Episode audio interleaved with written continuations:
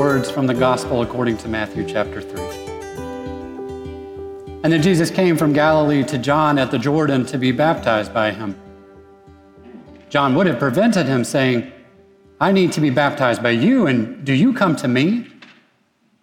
But Jesus answered him, "Let it be so now, for it is proper for us in this way to fulfill all righteousness." And then he consented. And when Jesus had been baptized, just as he came up from the water, suddenly the heavens were opened to him, and he saw the Spirit of God descending like a dove and alighting on him. And a voice from heaven said, "This is my Son, the Beloved, with whom I am well pleased." Receive what the Spirit is saying.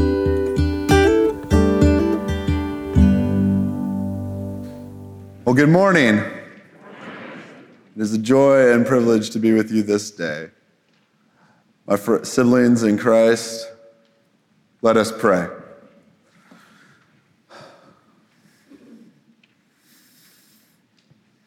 God, we ask now that eyes, ears, and hearts and minds be open to what you would reveal in us this day. I ask that you strip away the speaker so that only your words are heard. In your name we pray. Amen.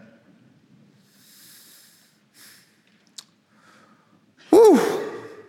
It has been a week, has it not? And here we are in the Gospel of Matthew. And John the Baptizer is pulling a questions of proper procedure and who has authority. In my preparations, this is one of the moments that really struck me as being poignant. I'll point out the second when we get there. Whew. But this story is a little different than what we've seen playing out in the news. There's no deals being made. There's no yelling. There is no adjourning and negotiating. There's just two teachers that have come to fulfill the will of God. At this point in the Gospel of Matthew, the character of John the Baptizer has been pretty well established. He has been out in the wilderness. He has grown the beard and the hair. He is dressing like a wild man. I mean, a prophet. He has been preaching, he has been baptizing, and heck, he has even been feuding with the Pharisees and the Sadducees before it was cool. John has been pointing to what will come next. He has done what has been asked of him. He put in the work. He has earned his spot as a prophet and teacher. Really, all things considered, he should be the guy who has the final say on all things baptism. To many of us reading, we wouldn't have been surprised if John had just gone ahead and baptized Jesus. No muss, no fuss. I mean, why shouldn't he? The gospel, we just said the gospel established what he was doing, established that by all the work he was doing, he was the guy that people came to for baptism. That was his knack. That was his work. That was his purpose.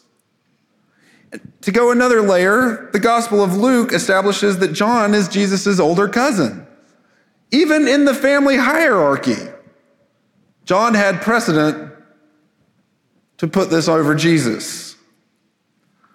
In so, so many earthly ways, John had earned the position. But John, in his wisdom, realizes something very important. The baptism that he offers,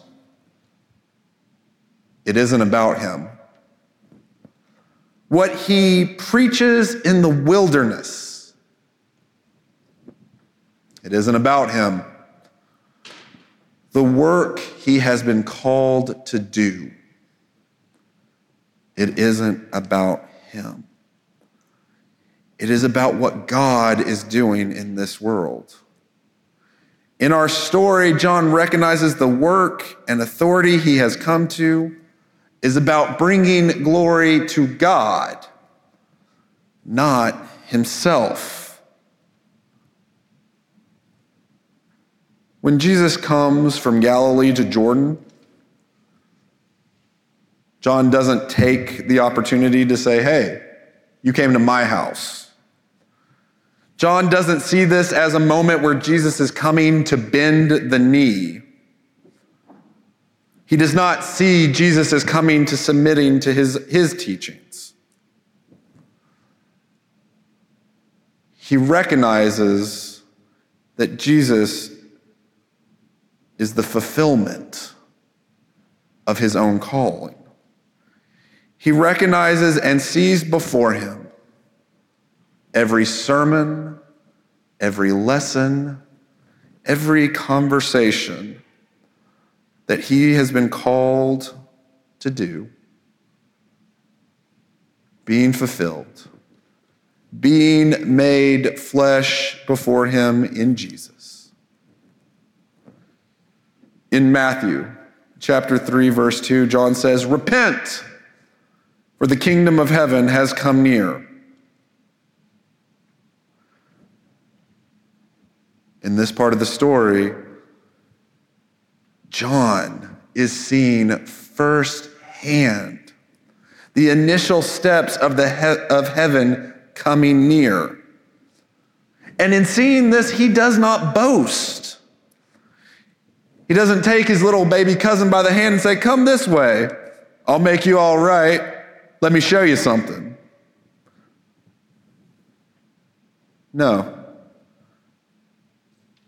He recognizes that he has been called to testify to what is at hand. What is happening and what he is doing is not about the glory of John. It is about bringing glory to God. Now, I do want to point out that John's not perfect. I mean, he is a Baptist.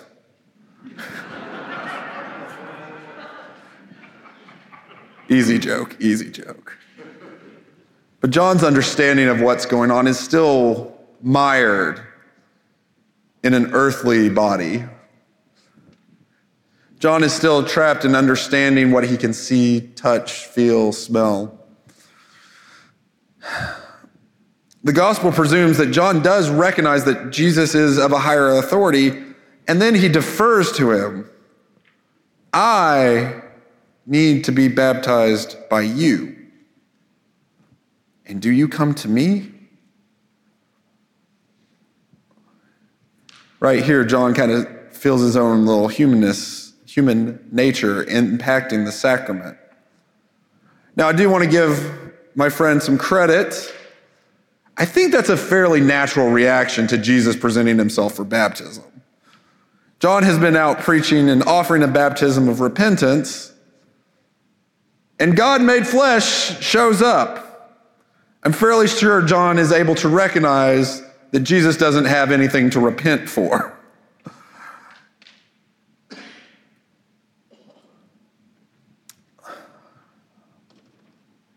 In Jesus, John sees a form of the incarnation of God.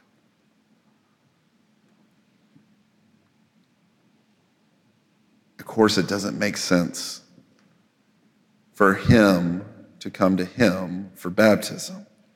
Who would even have the authority to baptize God?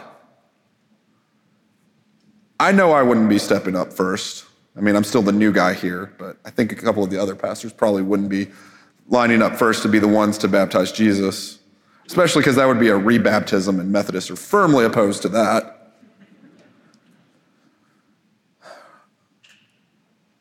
But this is where Jesus steps up. And for the first time in the Gospel of Matthew, Jesus speaks. And he tells his cousin, "Let it be so for now, for it is proper for us in this way to fulfill all righteousness." That is a loaded statement. That is the one that drew my eyes to the commentaries. And Doctor M. Eugene Boring, former New Testament professor at Bright Seminary at Texas Christian University, which I will note, I am a U G A alum. We are a day before away from playing T C U in the national championship. And it pains me just a little bit to have to cite one of their own, but let it be so for now, for, the, for it is proper for us in this way to fulfill the righteousness. Doctor Boring states in his commentary on Matthew, both righteousness and fulfillment are key Matthean theological terms. Righteousness here means, as often it does elsewhere in the gospel, doing the revealed will of God. Here, fulfill, it's pretty easy.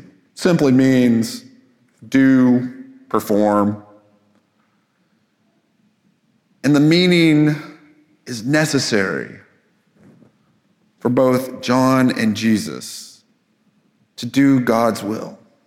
That is their call, to fulfill righteousness, to do God's will, which includes the baptism of Jesus. Now, if you have taken one of my classes or been in my disciple Bible study, you know I have my own way of relating to these things. And sometimes I think of the characters of saying it a way I might say it. And here I think Jesus is really saying, relax, cuz. This ain't about us. This is about God. Let it be. The United Methodist document on baptism by water and the Spirit states, the Holy Spirit, who is in the power of creation, is also the giver of new life, working in the lives of people before, during, and after their baptisms. The Spirit is the effective agent of salvation. God bestows upon baptized persons the presence of the Holy Spirit, marks them with an identity sealed as God's own, and implants in their hearts the first installment of their inheritance as sons and daughters of God. It is through the Spirit that the life of faith is nourished until the final deliverance, when they ent- will enter into the fullness of salvation. My friends, this is not about us. It's not about our own work. It's not about our own authority. And it is not about our own power. This is about God.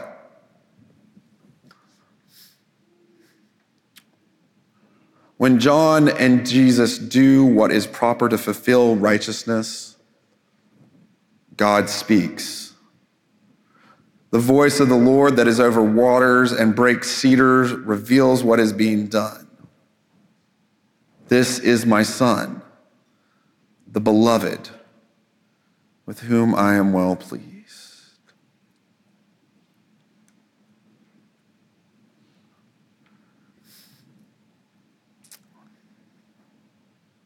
My siblings in Christ, that is what we must remember today. This isn't about what we are doing. This is about God. In our baptism, we recognize that God has called us and is working on us. We see that God is making all things new. It's about following God's lead and being the body of Christ. It's not about what we gain. It's not about what we take. It's about what God is revealing to the world.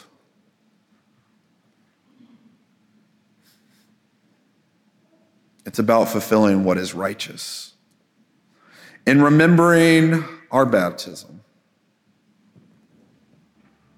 we acknowledge that we are called, like John and Jesus, to do God's will and let it be.